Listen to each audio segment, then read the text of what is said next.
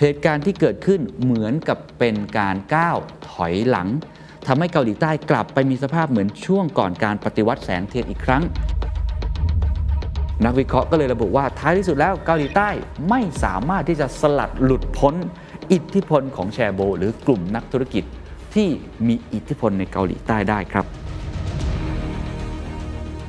BBC ครับรายงานว่ากระแสของสังคมส่วนใหญ่ครับ ผิดหวังครับ การตัดสินใจดังกล่าวครับได้สร้างความไม่พอใจ และเป็นเหมือนการตอกย้ำบาดแผลของชาวเกาหลีใต้ ที่กลับมาตระหนักอีกครั้งครับว่า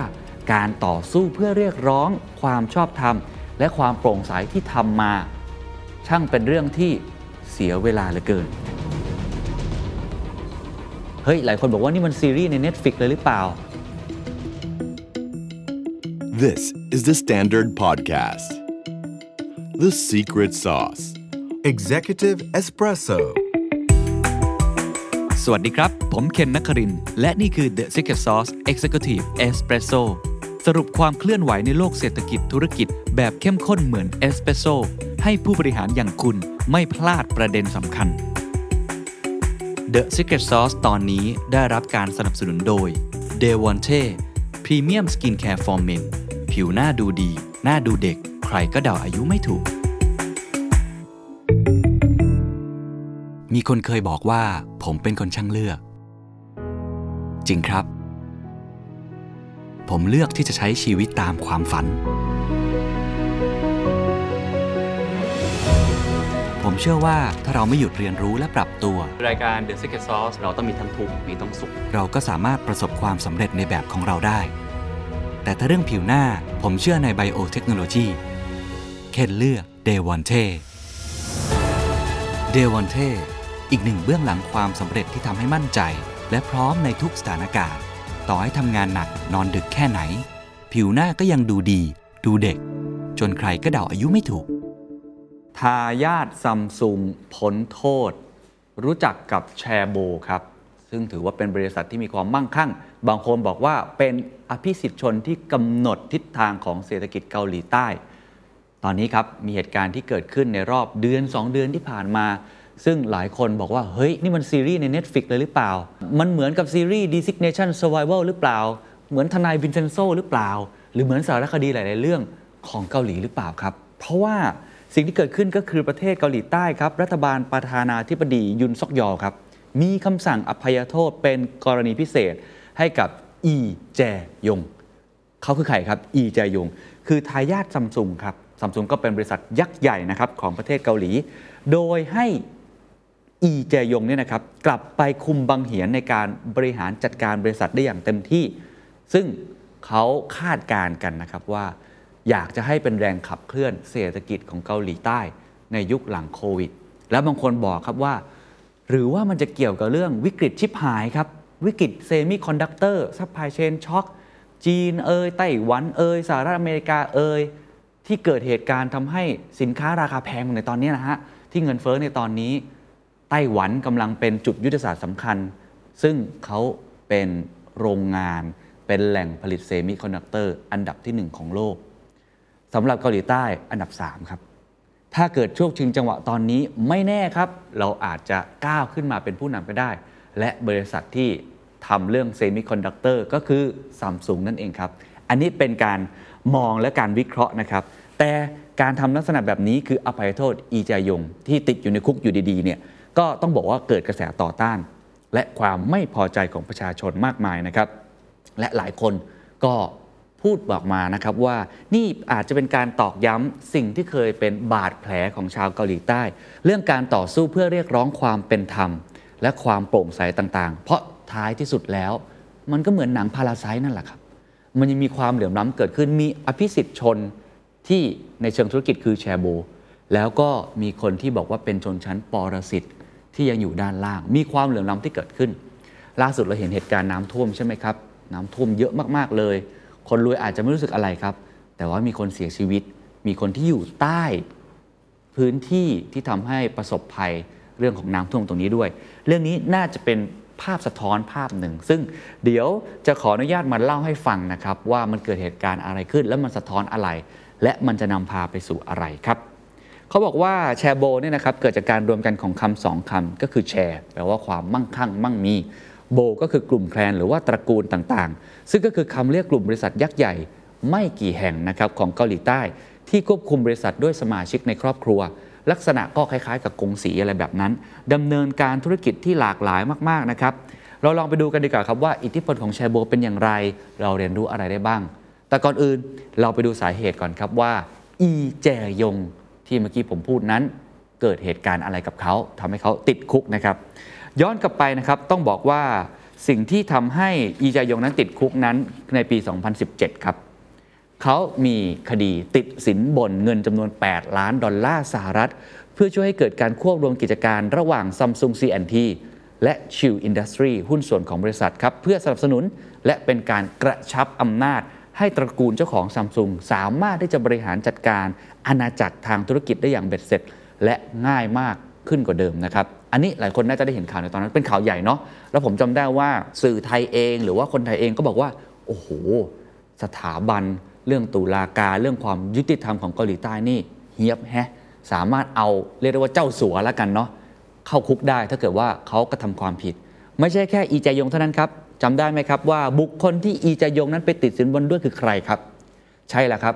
อดีตประธานาธิบดีพักกึนเฮครับคนนี้โด่งดังมาก เพราะว่าเป็นประธานาธิบดีหญิงคนแรกของเกาหลีใต้ที่ดำรงตำแหน่งในช่วงปี 2013 ถึง 2017 แต่ตอนนั้นครับต้องบอกว่าด้วยคดีติดสินบนนี้ทำให้ประชาชนไม่พอใจครับ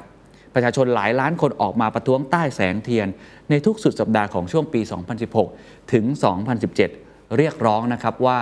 ให้รัฐบาลของนางพักกึนเฮนั่นนะฮะยุติความเชื่อมโยงระหว่างการเมืองและธุรกิจ และท้ายที่สุดครับ ถือได้ว่าเป็นคดีอดือลั่นเช่นกัน ก็คือทางรัฐสภาเกาหลีเนี่ยได้ตัดสินใจถอดถอนพักกึนเฮออกจากตำแหน่ง และต้องโทษจำคุกในตอนนั้นนะครับนานถึง 25 ปี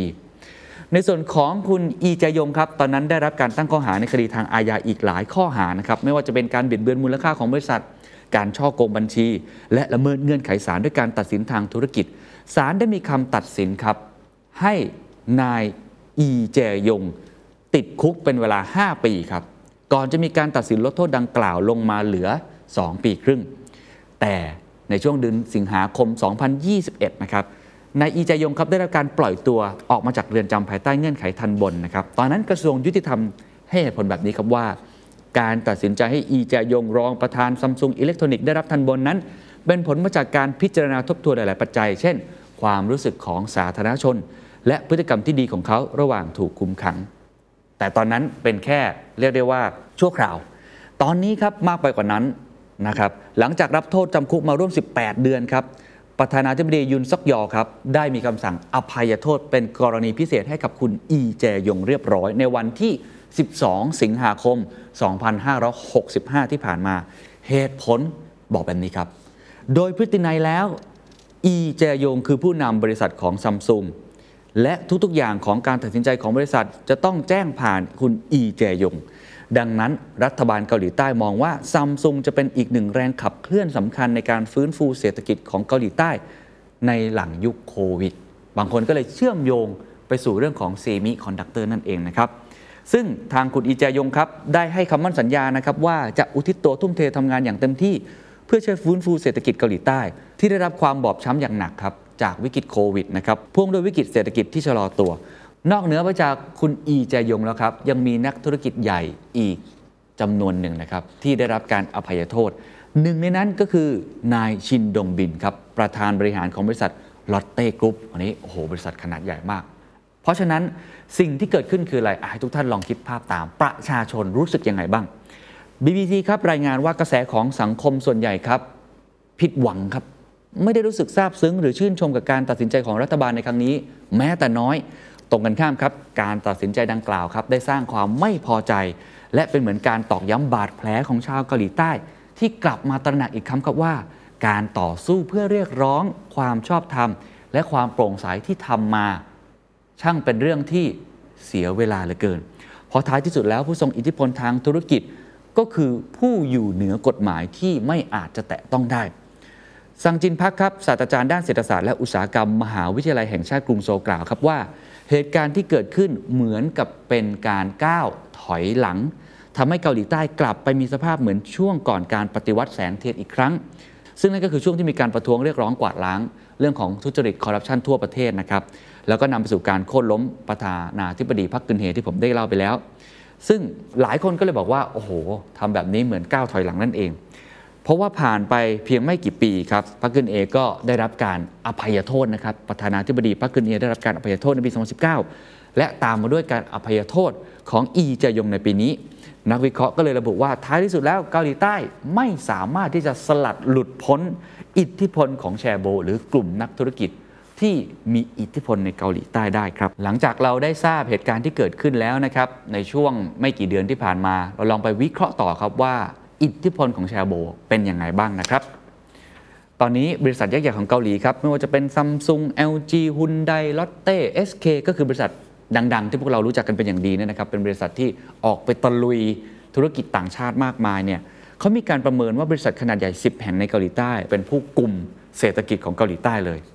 บริษัทที่ใหญ่ที่สุดครับและทรงอิทธิพลที่สุดให้ทุกท่านเดาครับว่าคือใคร ใช่แล้วครับซัมซุงนั่นเองครับ เนื่องจากเป็นผู้ผลิตสมาร์ทโฟนรายใหญ่ที่สุดของโลก เป็นคนที่ผลิตแบรนด์สินค้าอิเล็กทรอนิกส์ชั้นนำของโลก และในประเทศเกาหลีครับซัมซุงยังเป็นเจ้าของโรงพยาบาล โรงแรม บริษัทประกัน มีเดีย หรือว่าป้ายบิลบอร์ดโฆษณาและอื่นๆ อีกมากมายครับศาสตราจารย์อียุนกยุนครับ นักสังคมวิทยาการเมืองจากมหาวิทยาลัยโตรอนโต ได้เผยนะครับใน BBC เนี่ยว่าซัมซุงและแชโบมีอิทธิพล มีอำนาจที่แผ่ขยายไปเหมือนกับหนวดปลาหมึกเลยครับแหม่ใครไปเคยกินอาหารเกาหลีครับปลาหมึกสดๆ เหมือนอย่างนั้นเลยครับหนวดปลาหมึกที่ชอนชัย และสามารถที่จะแทรกซึมไปได้ในทุกที่แม้แต่อำนาจทางการเมืองระดับสูงสุดของประเทศเกาหลีใต้ คือกำหนด ทิศทางของประเทศกำหนดทิศทางของการเมืองได้เลยศาสตราจารย์อียุนกยูนครับเป็นอีกคนที่อยู่ในกลุ่มผู้ประท้วงเพื่อเรียกร้องให้มีการถอดถอนประธานาธิบดีพรรคกึนเฮนะครับในช่วงปี 2016 โดยเธอได้บอกว่าในการประท้วงในครั้งนั้น ความโกรธแค้นส่วนใหญ่ครับ มุ่งไปที่อดีตประธานาธิบดีพรรคครับแต่นักเคลื่อนไหวทางด้านแรงงานและคนอื่นๆครับได้พยายามที่จะชี้ให้เห็นครับว่าไม่ใช่แค่ประธานาธิบดีพรรคกึนเฮเท่านั้น แต่ตอนนี้อิทธิพลของมหาเศรษฐีหรือแชร์โบนั้น ที่มีต่อรัฐบาลหรือต่อประเทศมากเกินไปหรือเปล่า แชร์โบได้รับผลประโยชน์และการสนับสนุนที่มากมายมหาศาลจากรัฐบาล หลังสงครามเกาหลี พวกเขาได้รับการงดเว้นค่าไฟครับ ค่าไฟก็ถูกลง มีเรื่องของ tax incentive ครับมาตรการจูงใจทางภาษีเสียภาษีน้อยการปกป้องคู่แข่งจากต่างประเทศ หรือแม้แต่การช่วยปราบปรามการเคลื่อนไหวของสหภาพแรงงาน อีกทั้งแชร์โบยังมีคดีติดสินบน และการทุจริตมาหลายทศวรรษ แต่กลับพ้นผิดได้อย่างไม่น่าเชื่อศาสตราจารย์อียุนกยุนครับยังได้บอกเพิ่มเติมอีกครับว่า ในอดีตยังมีอีกหลายกรณีที่นักธุรกิจกลุ่มแชร์โบ ได้รับโทษแบบที่เบา หรือลอยนวลจากความผิดที่เคยก่อไว้แล้ว เนื่องด้วยเหตุผลจากผู้พิพากษาครับที่ให้ไว้ว่าโค้ดเลยนะฮะเศรษฐกิจของประเทศเกาหลีใต้อาจได้รับผลกระทบ ถ้าผู้คนในกลุ่มแชร์โบเหล่านี้ถูกลงโทษ หรือถูกปลดออกจากตำแหน่งครับผมอ่านอีกครั้งครับ เศรษฐกิจของประเทศเกาหลีใต้อาจจะได้รับผลกระทบครับ ถ้าผู้คนในกลุ่มแชร์โบ ถูกลงโทษ หรือถูกปลดออกจากตำแหน่ง แปลอีกความหนึ่งก็เหมือนกับว่าพวกเขาเหล่านี้มีความสำคัญอย่างยิ่ง เพราะฉะนั้นความผิดต่างๆอาจจะไม่โดนได้ ตัวอย่างที่เกิดเกิดขึ้นในอดีตก็อย่างเช่น พ่อของคุณอีจายงนี่แหละครับ นั่นก็คือคุณอีคุนฮีนั่นเอง โดยในปี 1990 ครับ ขณะที่เขาดำรงตำแหน่งประธานบริหารของบริษัทซัมซุงเขาได้ถูกตัดสินว่ามีความผิดในคดีคล้าย ๆ กันเลยครับ ติดสินบนและช่อโกง แต่ไม่เคยได้รับโทษจำคุกแม้แต่วันเดียว การที่คุณอีจายงถูกจับกลุมในปี 2017 และต้องโทษจำคุก 5 ปี เหล่านักเคลื่อนไหว และผู้คนในเกาหลีก็คาดกันนะครับว่า โอเค เรามาถึงจุดเปลี่ยนของประวัติศาสตร์แล้ว นี่คือจุดเปลี่ยนสถานะของกลุ่มแชร์โบ เป็นการล้างไพ่อีกครั้งหนึ่งกลุ่มแชร์โบไม่อาจจะลอยตัวอยู่เหนืออำนาจได้อีกต่อไป แต่สุดท้ายแล้วฝันค้างครับ เพราะเหตุการณ์ไม่เป็นเช่นนั้น ที่ใดมีวิกฤตที่นั่นมีโอกาส ที่ใดมีปัญหาที่นั่นมีความต้องการ ธุรกิจจะเติบโตจากวิกฤตโลกร้อนได้อย่างไร กลยุทธ์ความยั่งยืนควรจะเริ่มต้นแบบไหน The Secret Sauce Strategy Forum ปี 2022 ครับ Code Red Strategy กลยุทธ์คว้าโอกาสจากวิกฤตโลก นี่คือฟอรัมที่ผู้บริหารทุกคนไม่ควรพลาดครับ สิ่งที่คุณจะได้รับคือ framework กลยุทธ์ความยั่งยืนที่ใช้ได้จริง ฉากทัศน์และแนวโน้มเศรษฐกิจ ESG วิธี transform ธุรกิจ ชนะคู่แข่งมัดใจลูกค้า เคสจริงจากผู้บริหารชั้นนำเช็คลิสต์ตรวจสอบความพร้อมขององค์กร และพิเศษสุด ๆ ครับ Networking Party ในแบบฉบับ Community ของ The Secret Sauce เท่านั้น พบกับสมโพศอาหุไนจริพรจารุกรสกุล ดร สมปวินมันประเสริฐสินีนุชโกกนุธาพร พนจันทร์จารุรังสีพงศ์ออกแบบเนื้อหาโดย ผมเคนนักครินทร์วณิกิจไพบูลย์และอาจารย์ทนายชะรินสาร งานจัดขึ้นวันเสาร์ที่ 22 ตุลาคมนี้ครับณ Bangkok Marriott Hotel The สุรวงศ์ครับ เลือกรับชมได้ผ่าน 2 ช่องทาง On Ground พร้อม Networking Party บัตรราคาเพียง 10,000 บาท ออนไลน์รับชมที่ไหนก็ได้ราคาเพียง 3,500 บาท ซื้อบัตรได้แล้ววันนี้ที่ไทย Ticket Major ติดตามรายละเอียดเพิ่มเติมได้ที่ The Secret Sauce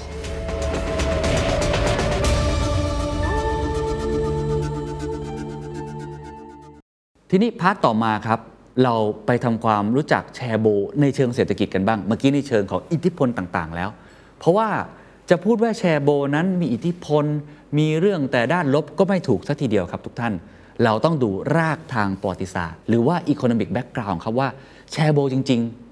เคยเป็นพระเอกมาก่อนนะครับ และสามารถผลักดันให้ประเทศเกาหลีใต้มาถึงทุกวันนี้ด้วยซ้ำไป อย่างที่ทราบกันแล้วนะครับว่าแชโบลนั้นแปลว่ากลุ่มหรือตระกูลที่เต็มไปด้วยความมั่งคั่งนะครับ ซึ่งบูมเบิร์กนั้นรายงานว่าเป็นคำที่ได้รับอิทธิพลมาจากคำในประเทศญี่ปุ่น ก็มีคำลักษณะคล้ายๆกันครับไซบัตสุครับไซบัตสุอำนาจของแชโบลนั้นได้เริ่มต้นขึ้นหลังสงครามโลกครั้งที่2ครับเมื่อปี 1963 ครับโดยได้เริ่มต้นขึ้นในยุคของอดีตประธานาธิบดีพักจองฮีผู้นำเผด็จการของเกาหลีใต้ ผู้ที่มีความพยายามอย่างยิ่งครับ ที่จะทำให้ประเทศเกาหลีนั้นมีความทันสมัยเท่าทันโลก หลังจากที่บอบช้ำจากสงครามโลกครั้งที่ 2 แล้วก็สงครามเกาหลีครับเขามีนโยบายที่ชื่อว่า guided capitalism หรือทุนนิยมนำทางครับ ที่ได้เปลี่ยนเกาหลีจากประเทศเกษตรกรรมเข้าสู่ประเทศอุตสาหกรรม บางทีถ้าใครเรียนเศรษฐศาสตร์จะเคยได้ยินคำนี้ครับ trigger down economy ก็คือการที่คุณจะพัฒนาเศรษฐกิจ คุณพัฒนาจาก บริษัทขนาดใหญ่ก่อน พัฒนาจากคนตัวใหญ่ ๆ ก่อน แล้วเดี๋ยวเงินเหล่านั้นก็จะ trigger down ลงมาสู่คนจนหรือคนระดับล่างลงไป ซึ่งตอนนี้ผมต้องบอกเลยว่าใน World Economic Forum ผู้มีความเชี่ยวชาญหลายคนบอกออกมาแล้วครับว่า ไม่จริงอีกต่อไปครับ ไม่เคยเกิดเหตุการณ์แบบนั้นครับสหรัฐอเมริกาก็มีความเหลื่อมล้ำครับ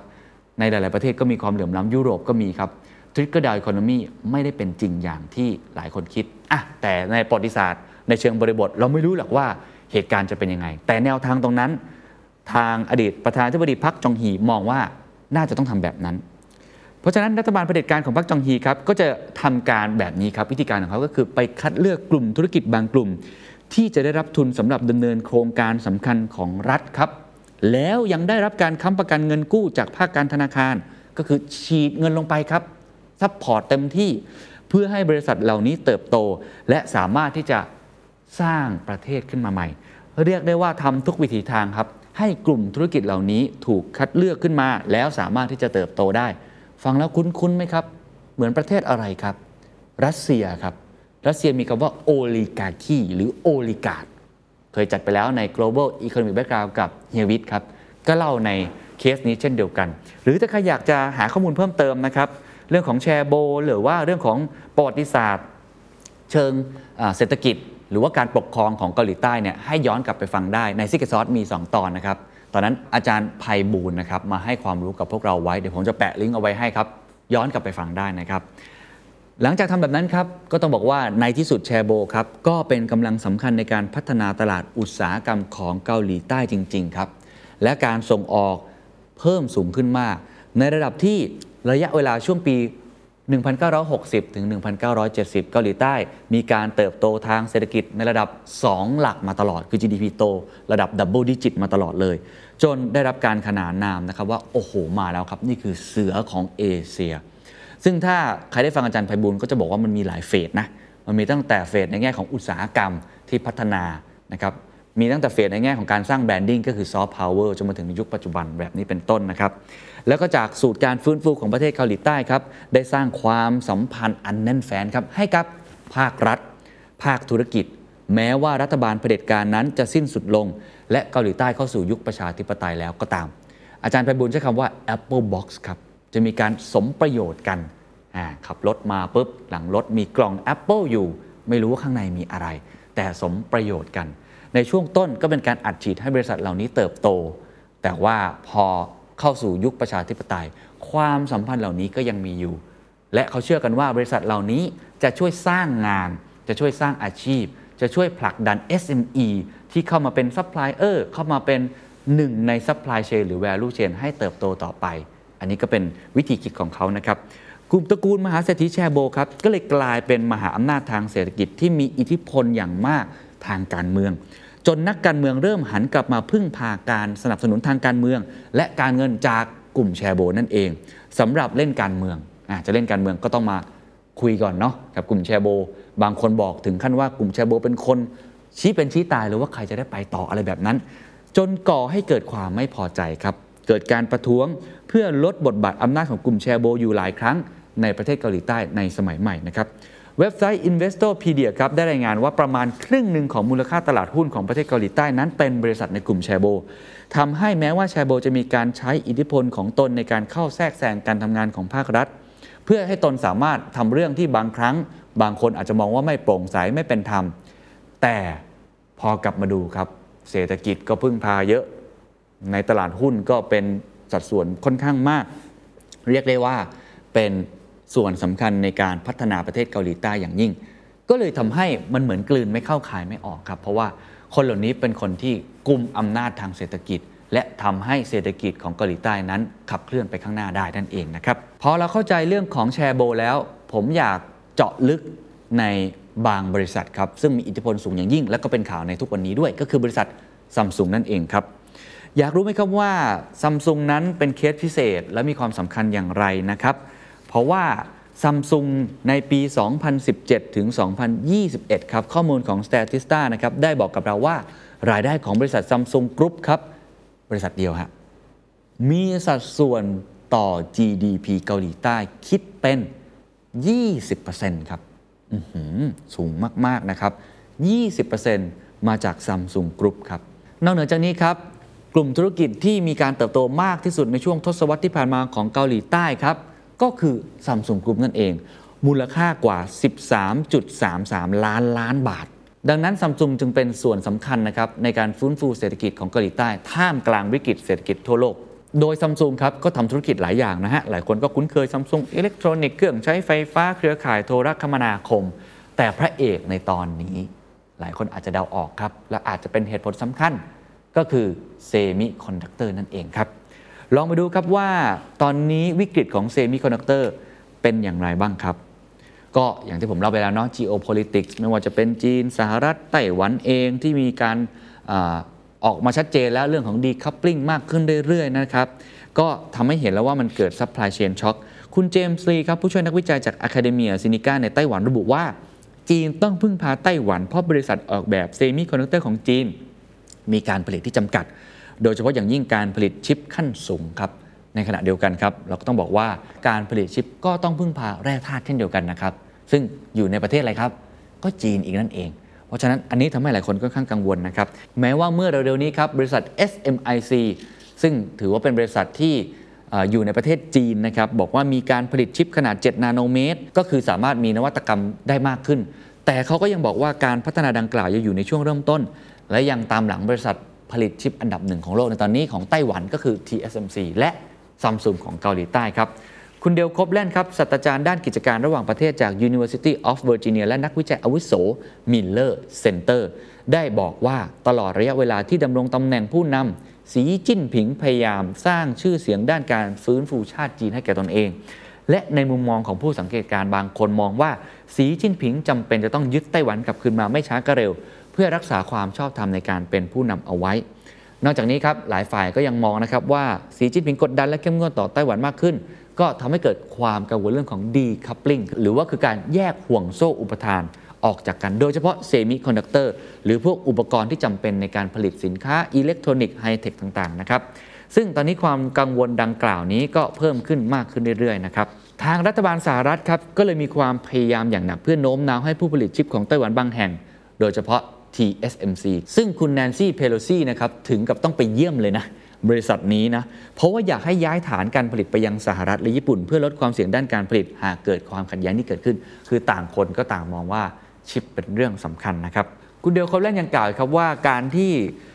สหรัฐอเมริกานะครับมีความพยายามอย่างยิ่งนะครับที่จะให้ TSMC เนี่ยย้ายฐานการผลิตไปยังสหรัฐเนี่ยถือเป็นการตอกย้ำความคิดที่ว่า ทางรัฐบาลสหรัฐกำลังพยายามอย่างเต็มที่ในการขัดขวางไม่ให้จีนนั้นพึ่งพาชิปจากไต้หวันนะครับและก่อนหน้านี้ก็ยังมีความกังวลนะครับเมื่อนักวิเคราะห์นักเศรษฐศาสตร์ชาวจีนคนสำคัญได้ออกมาพูดนะครับว่า หากสหรัฐคว่ำบาตรจีนแบบเดียวกันกับที่ทำกับรัสเซียในปีนี้ทางปักกิ่ง หรือว่าจีนควรที่จะบุกไต้หวันเพื่อครอบครองโรงงานผลิตชิปครับ ราะฉะนั้นตอนนี้เจ้าชิปนะฮะถือได้ว่าเป็นจุดยุทธศาสตร์สำคัญ เพราะอะไร เพราะว่ามันถือว่าเป็นวัตถุดิบ เป็นผลิตภัณฑ์ที่มีความสำคัญต่อเทคโนโลยีในอนาคต แทบจะทุกอย่างของอิเล็กทรอนิกส์แทบจะทุกอย่างของอุปกรณ์ที่เราจำเป็นต้องใช้ในยุคดิจิทัล ใครที่สามารถเป็นผู้ผลิตตรงนี้ได้ ครอบครองตรงนี้ได้ ก็มีโอกาสที่จะมีการพัฒนาหรือมีกระสุนทางเศรษฐกิจ ก็เลยกลายเป็นจุดยุทธศาสตร์สำคัญนะครับ แล้วถามว่าเขาทะเลาะกันแบบนี้มีการวิวาทกันแบบนี้เนี่ยเกาหลีใต้เกี่ยวอะไร เขาบอกว่าเกาหลีใต้อาจจะมองเห็นถึงโอกาสในความขัดแย้งนี้ และต้องการให้ซัมซุงใช้โอกาสตรงนี้เพื่อฟื้นฟูประเทศครับ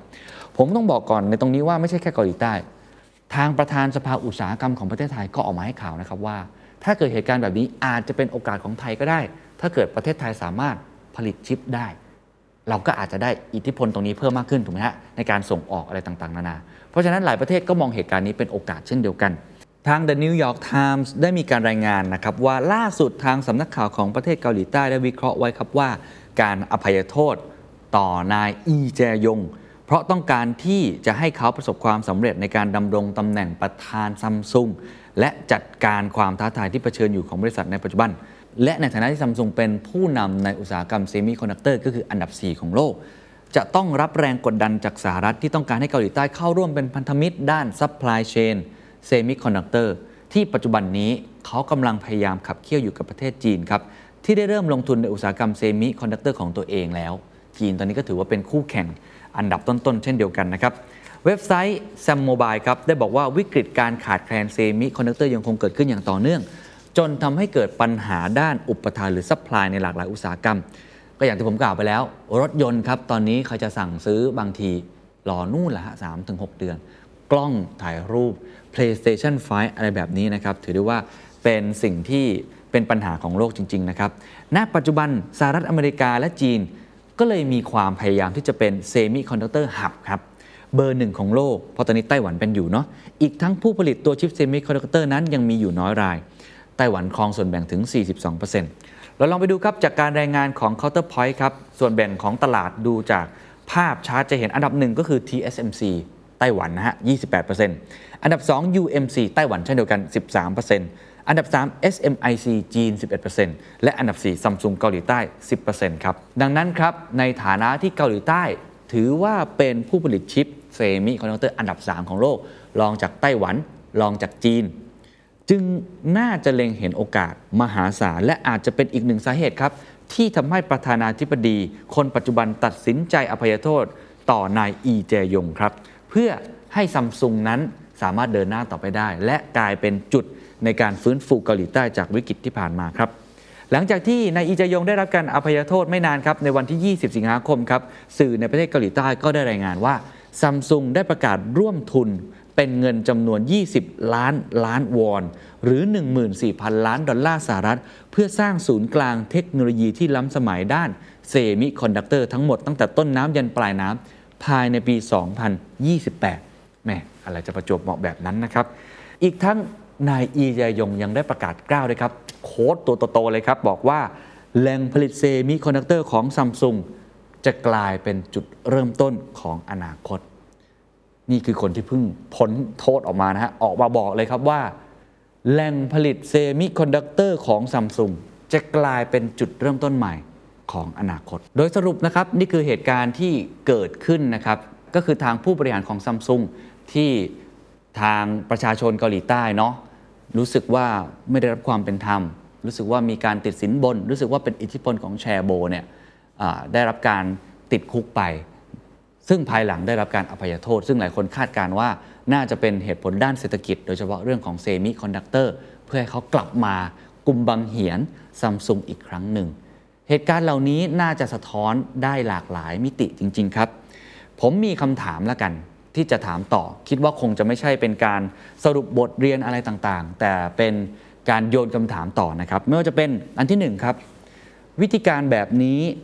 จะทำให้เศรษฐกิจเกาหลีใต้เติบโตได้จริงหรือไม่หลังจากนี้ การที่บุคคลที่ทรงอิทธิพลมาก ๆ แต่ก็มีมนทินพอสมควร ได้รับการอภัยโทษออกมา จะทำให้เศรษฐกิจเกาหลีใต้เติบโตได้อย่างยั่งยืนจริงหรือไม่ 2. ครับคำว่าเติบโตนี้เติบโตสำหรับใครครับ ในยุคนี้ที่เราไม่อาจวัด คุณภาพของเศรษฐกิจจาก GDP ที่เติบโตได้อย่างเดียว Trickle down economy อาจจะไม่ใช่คำตอบในเศรษฐกิจยุคที่เรียกว่า stakeholder capitalism คำถามก็คือการทำลักษณะแบบนี้ มันเติบโต